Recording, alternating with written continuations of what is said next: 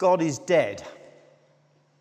So proclaims um, this book, anyway, that um, I've been uh, reading uh, this week. It's a book by a, a sociologist um, called Steve Bruce. Um, and it's actually not just a sensationalist pot boiler, it's uh, a, um, a careful and uh, very clearly set out exposition of the decline in church attendance and in the strength, actually, uh, more broadly, of our national religious convictions in this country. That decline's been going on for at least 100 years now. And uh, Bruce's claim is that it is actually difficult to maintain faith in the God of the Bible in our uh, modern liberal industrial democracies in the, in the Western world. And he's got a mountain of evidence on his side. Church attendance has plummeted over the uh, last hundred years. Just to take one statistic, for instance, um, 100 years ago, in 1900, 55% of all children uh, went to Sunday school. 100 years later, uh, in 1999, it was down to 4%, and it's still falling. We actually probably have a, a higher proportion of uh, the Sunday school going children in East Oxford coming to us now than uh, Magdalen Road 100 years ago did when I know it had 250 children attending the Sunday school. Such is the decline, at least in that area of church interest and attendance. And it's reflected again and again and again in different um, aspects of our life. Reports of God's death may perhaps be exaggerated a little, but his influence on our lives have uh, has declined dramatically. And even those who go to church feel the, the, the force of that trend. Maybe, for instance, that you're here actually wishing that you had a real lively faith in God. But uh, you know that the whole mood of society conspires against that. Today, our faith is in, uh, in medicine, science, economic progress. Um, the power of democracy. Those things give us the good life. God, God seems distinctly uh, irrelevant and marginal, to be honest. We may mourn his absence a little, but it's very difficult, actually, to really have confidence in God. Even people who uh, are, are, committed Christians, I, am sure, are not immune from the power of society to, uh, to sap our faith. We may say all the right things in our creedal statements, but actually, when it comes down to it, our real confidence is in what everybody else has confidence in money, science, technology. Our faith actually becomes just a, a, a private opinion held um, um, in, the, in, the, recesses of our mind, exercised in the privacy of uh, a private company, not actually the lifeblood of how we live. Steve Bruce, then, I think, is, is very close to the truth when he says, in, in profound ways in our world, God is dead. But where I disagree with him, and many others like him because there's lots of books coming out like that, where I disagree with him is his contention that it's never happened before. He says that uh, uh, this moment is unique in all of history. And though certainly its present form is unique, actually, I think this has happened again and again down through history. Far from fading out, though, God's people, the Christian faith, has survived again and again and flourished. That was the case, for instance, in the first two, couple of hundred years of the church's life. During that, that, that time, Rome and Roman uh, administration was all powerful. Christianity was hated, despised. People died for their faith It would have been easy for Christians to lose confidence in the power of God because he seemed so powerful. But they didn't. Actually, Christian faith thrived, multiplied, became actually um, uh, spread throughout the Roman Empire and even beyond where Rome could reach. Such was the power of faith in God. And during that whole period, there was a particular part of the Old Testament that helped those Christians to understand how to live and thrive in a hostile world. It wasn't the record of the great days of Israel when uh, David was king and Israel seemed unchallenged. It was actually the record of the exile and the days after that, the miserable days when Israel lived under foreign domination. Because uh, somehow faith in the living God had been preserved in that era and, and uh, real faith had survived. They wanted to know how. So they read, amongst other things, the very book we're going to be studying over the next few months. Because uh, Zechariah, you see, wrote into a situation very like ours. We'll let them take that um, out. You could leave that door open, I think, gentlemen. It's a bit hot.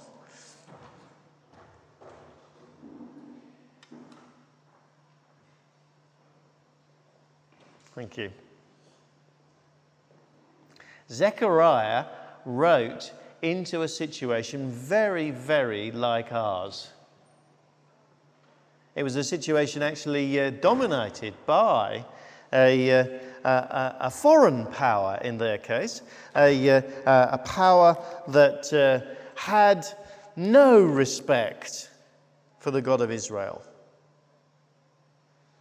A time when actually God's people were, were, were, were tempted to lose confidence that God was all powerful at all. Let me just uh, tell you a little bit about the background to uh, um, the book of Zechariah that we're going to be looking at to try and help you to see why, for both early Christians and, let me suggest, for us, it was such an important and, and useful time to understand.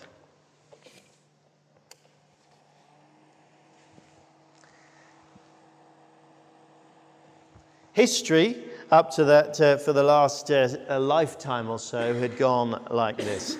In 587 BC, God had finally run out of patience with the nation of Israel.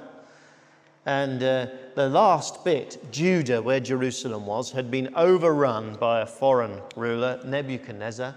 And uh, the uh, people had been exiled, sent into exile to Babylon. 538, another ruler, Cyrus, had arisen in Babylon, and Cyrus, unlike his predecessors, had uh, a policy of allowing uh, local countries to worship their own God as long as they gave ultimate allegiance to him. So he gave permission for a number of Jews who were in Babylon at that time to return to Jerusalem. But the return was pretty miserable. Only a few of them uh, uh, returned. They started trying to rebuild the temple, they weren't very successful. And uh, all in all, they lived under the complete domination of the foreign power still. In uh, 522 BC, sometime uh, later, another ruler um, with several in between. But another ruler called Darius I came to power.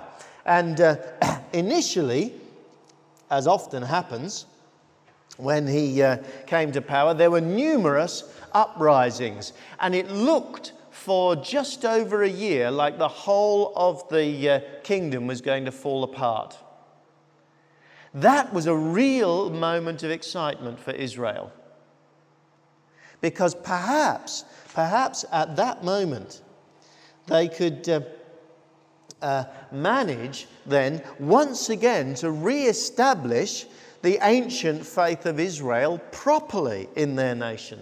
And uh, in 520 BC, Haggai, the previous prophet, um, who uh, uh, just on the previous page in your Bible started prophesying, effectively saying, Get going, rebuild the temple. Also, um, Zechariah at that point um, uh, seems to have uh, um, received the, the prophecy which is uh, uh, recorded in verses 2 to 7 that we'll look at in just a moment. But Darius was um, a pretty strong ruler, and he soon overthrew all the uprisings and um, executed his enemies.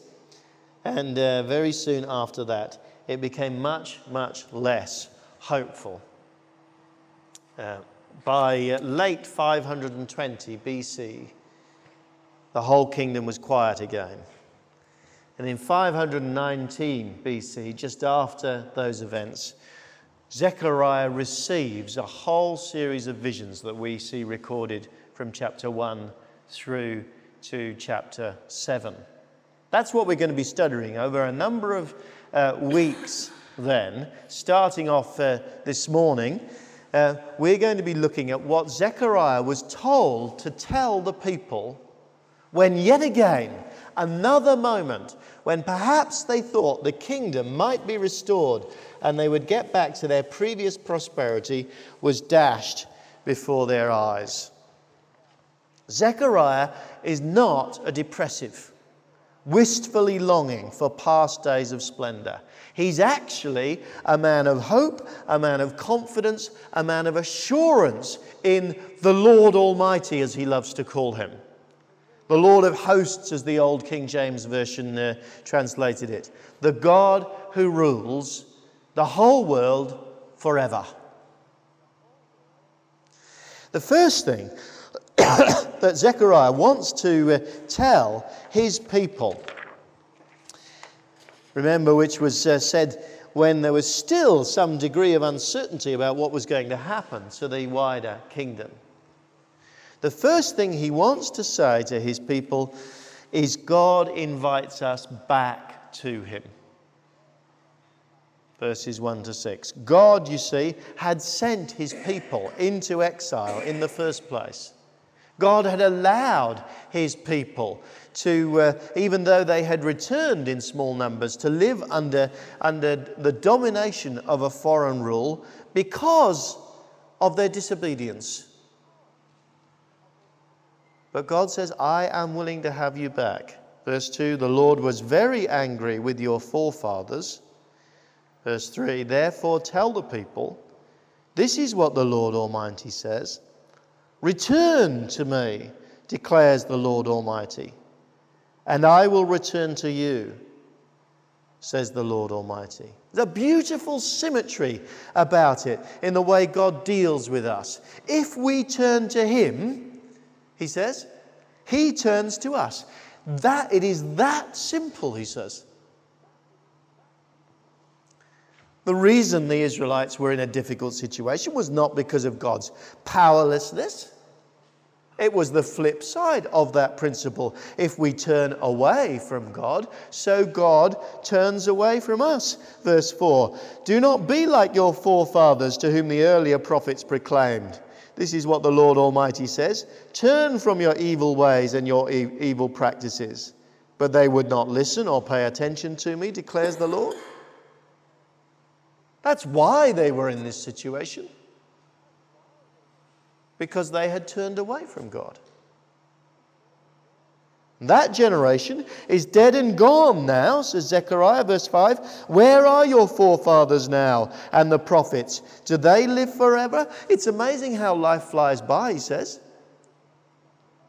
We think we can live our lives without really worrying what God says. We think, oh, there'll always be a chance to uh, change my mind and get back, to, get back with God. But time marches on with incredible rapidity, he says. And the decisions those people made at that moment, perhaps thinking they could reverse them sometime, became set in concrete, and now they are dead and gone. God's warnings, he says, actually have an uncanny way of overtaking us before we know what's happening. Verse 6 Did not my words and my decrees, which I commanded my servants the prophets, overtake your forefathers? Actually, frankly, for me, that is the most persuasive explanation for the decline of, of Christianity in Britain at the moment. The Apostle Paul warned the church that the church will be tempted, um, uh, church leaders will be tempted to teach people what their itching ears want to hear. But in that turning away, actually, from what God really says, disaster comes upon his people. It's been a central characteristic of the liberal movement in the church for the last hundred years that, uh, uh, that they have declined to teach what God really says. The, the, a prominent liberal bishop in, in, a, um, in a conversation with a friend of mine recently was horrified that my friend still, still believed all the central things that Christians have actually always believed um, including that the Bible is the final authority on what it means to be a Christian. He said to my friend, If you teach that, you will empty your church. But my friend was pastoring one of the biggest churches in his diocese. And actually, all the other churches in his diocese who are following what he says have dwindled away to almost nothing.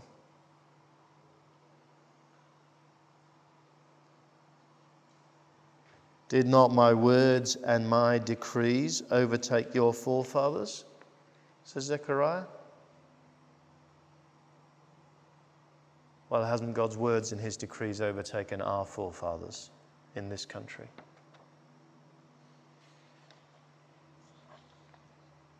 But you see, it is always possible to turn back to God.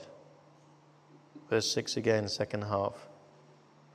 Then they repented and said, The Lord Almighty has done to us what our ways and our practices deserve, just as He determined to do. They, those people who originally went into exile, finally realized that God had been right.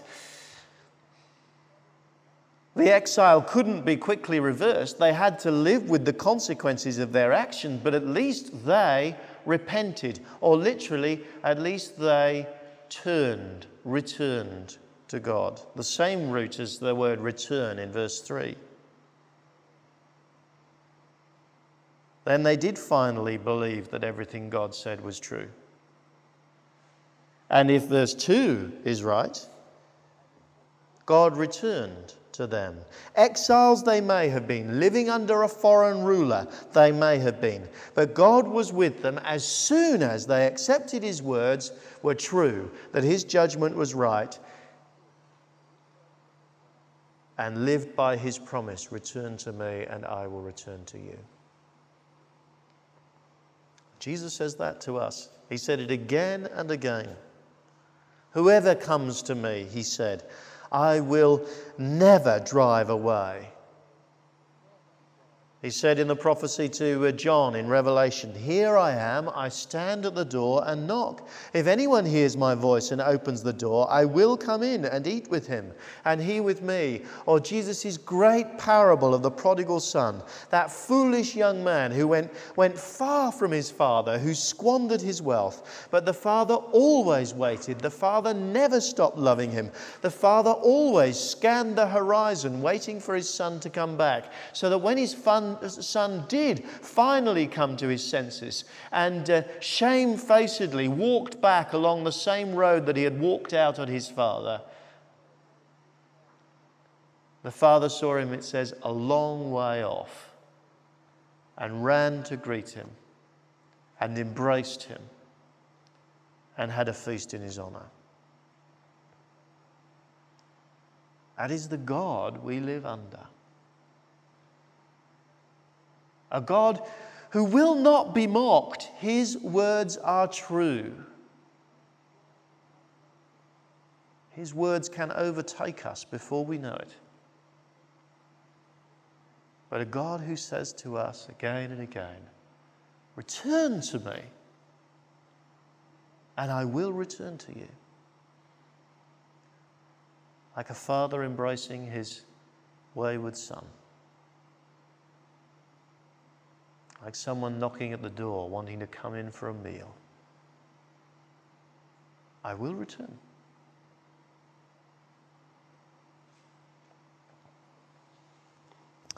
That's Zechariah's first promise. But then begins this whole series of uh, visions that Zechariah has, the first of which we're just going to look at uh, briefly this morning. That first vision reminds us God is watching. Zechariah sees a number of horsemen. Verse 8 During the night I had a vision, and there before me was a man riding a red horse. He was standing among the myrtle trees in a ravine. Behind him were red, brown, and white horses. Uh, uh, the English translators don't know horses, I'm afraid, so they've, they've tended to dis, dis, depict these horses as if they were painted with poster paints. They're not. Red is a, is a description of a bay horse the uh, brown um, literally means mixed coloured. It may have been a roan, if you know them, or, or, a, or a piebald. Um, but um, uh, uh, whatever, these are very real looking horses. They're not children's pictures. Some people have si- tried to see some deep significance in the, uh, the colours of the horses, but uh, um, they appear again in chapter 6 and seem to be different colours. So I don't think that's uh, um, we're to, to, to read a great significance in each individual colour. Many people have wondered whether there's a particular significance about this, this leading horseman, this man riding a red or bay horse. Some have thought this might be a, a pre incarnate vision of, of Jesus. There isn't much evidence for that in the text, though. People in Zechariah's world would know what this picture um, uh, uh, described. It described a little cohort of horsemen such as they had seen often. Because Darius used little groups of horsemen like this to inform him of what was going on in his vast empire. Sometimes those same horsemen as well were used as, uh, uh, uh, as part of his great army. He had a cavalry, and interestingly, always in each uh, division of horses, he made sure there were some white ones because they were the sacred uh, colour, just as there was a white horse amongst this little group. And they are hidden in this uh, ravine, hidden uh, in the leafy, uh, uh, behind the leafy myrtle trees. We can't quite see how many there are. Perhaps, in fact, there's a vast army behind them hiding in that ravine, about to come out and destroy all opposition, as Darius had done. Perhaps they're only spies, a little cohort sent out to watch. Actually, uh, uh, when we get to chapter 6, we'll see those horses as an army, but here they are just spies. They are just there to watch. Verse 10. The man standing among the myrtle trees explained, They are the ones the Lord has sent to go throughout the earth they reported to the angel of the Lord who was standing among the myrtle trees, We've gone throughout the earth and found the whole world at rest and in peace. God is watching over Zechariah's world more uh, actively, more effectively than even this King Darius, who's just uh, uh, uh thwarted all his enemies.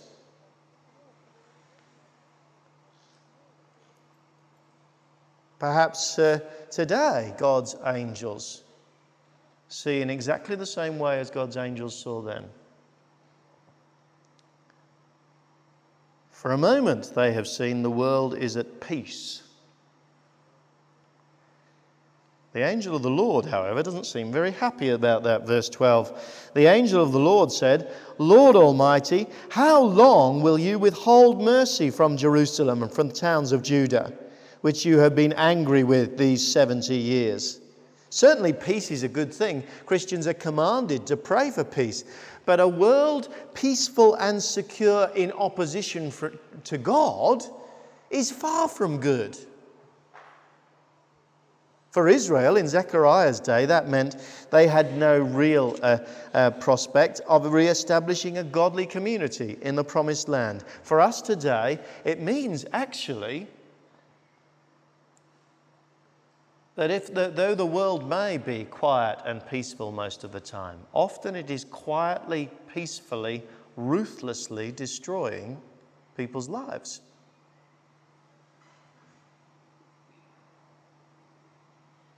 We get some evidence of it from time to time. September the 11th, for instance, reminded us of the, uh, the, the anger there is in the world at the uh, oppressive foreign policies that Western countries have.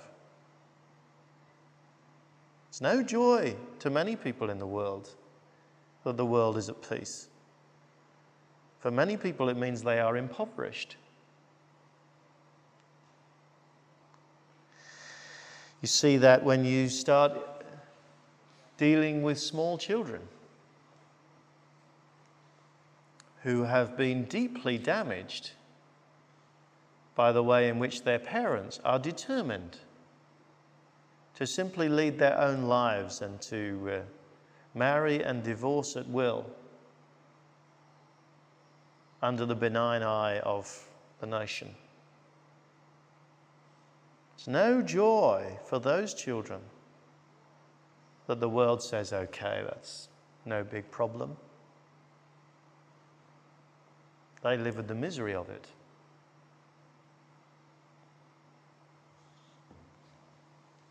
See, sometimes the quiet, settled determination of a world is a bad thing because it's a settled determination against God. The angel of the Lord here, as he surveys this now peaceful world, cries out to God about it. How long, God? Before you start fulfilling your promises? Will God leave his world with no faithful witness to stand against this? Verse 14 The angel who was speaking to me said, Proclaim this word. This is what the Lord Almighty says I am very jealous for Jerusalem and Zion.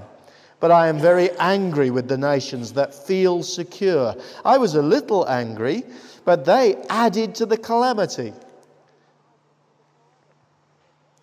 He was only a little angry when he sent Israel into exile. But now he is very angry at a world that feels secure in opposition to him because they added to the calamity. Perhaps he was a little angry with God's church as he allowed uh, uh, the influence of a compromised church to, to drain away in at least parts of this world. But he is very angry at the rising number of children who are emotionally disturbed by their parents' behavior patterns. He is very angry at the grinding poverty of, of certain nations. He is very angry about the millions of unborn babies who are uh, aborted in, uh, uh, this world. Five million, Britain alone, 40 million in the United States. He is very angry at the millions of lives that have been lost over the, over the last hundred years in the pursuit of, of godless utopias in, in Turkey, Russia, Europe, China, Cambodia, Rwanda, and on it goes.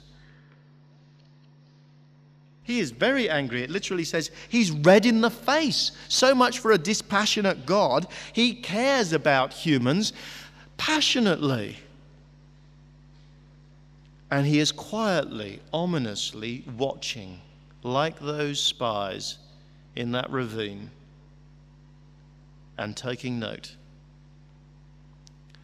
God has his tape recorder running for the world, for you and me. So, verse 16 this is what the Lord says I will return to Jerusalem with mercy. And there my house will be rebuilt, and the measuring line will be stretched out over Jerusalem, declares the Lord Almighty. God will return. There's that word again. Actually, it tra- could be translated I have returned. I am present amongst my penitent people, and I will do as I promise. Two things, actually, particularly, are signified in these promises. Firstly, he will once again be present amongst his people, he will build his temple, his house. And secondly, once again, he will rebuild a community who loves him. That uh, um, uh, verse, a bit about the measuring line being out in Jerusalem, signifies that the architects are going to get going and start rebuilding the city again. God's people, once again, are going to be reunited as his community worshipping him and more. Verse 17 This is what the Lord Almighty says My towns will again overflow with prosperity. The Lord will again comfort Zion and choose Jerusalem. Overflow to the surrounding area.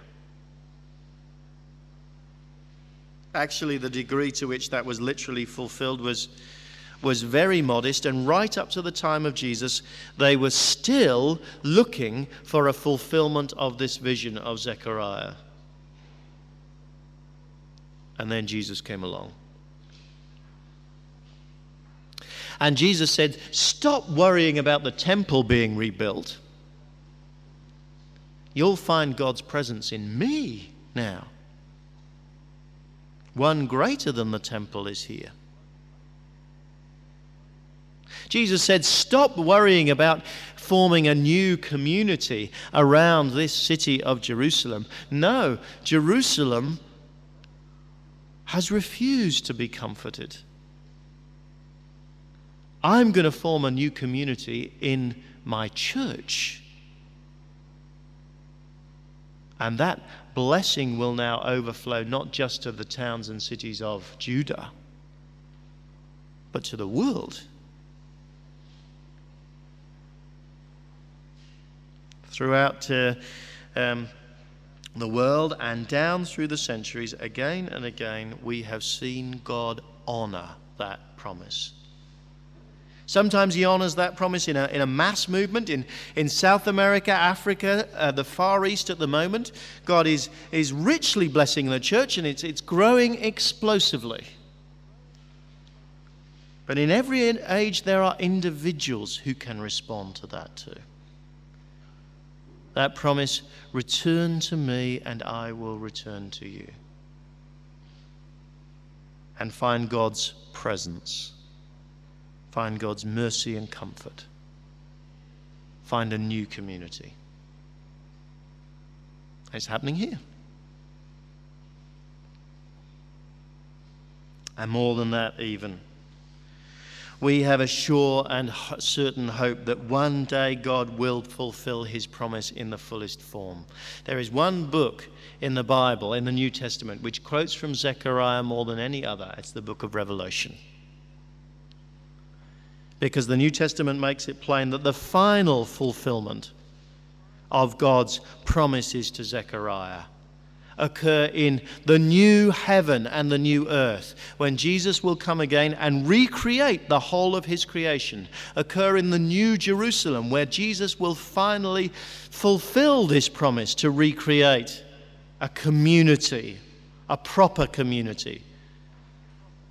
In that place, there is no temple, says Revelation, because God Himself is there openly and fully amongst them.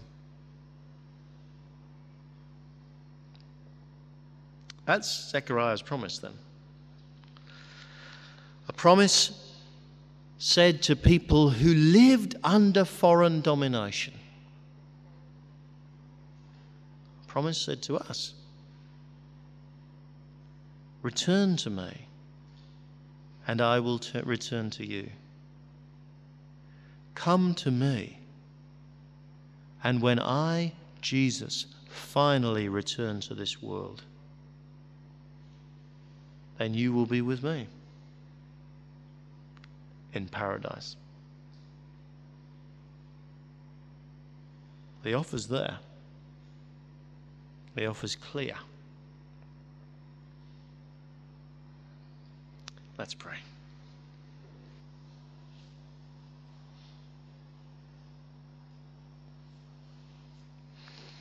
Perhaps it's another moment in the silence for you to, to speak to God. You walked away from Him?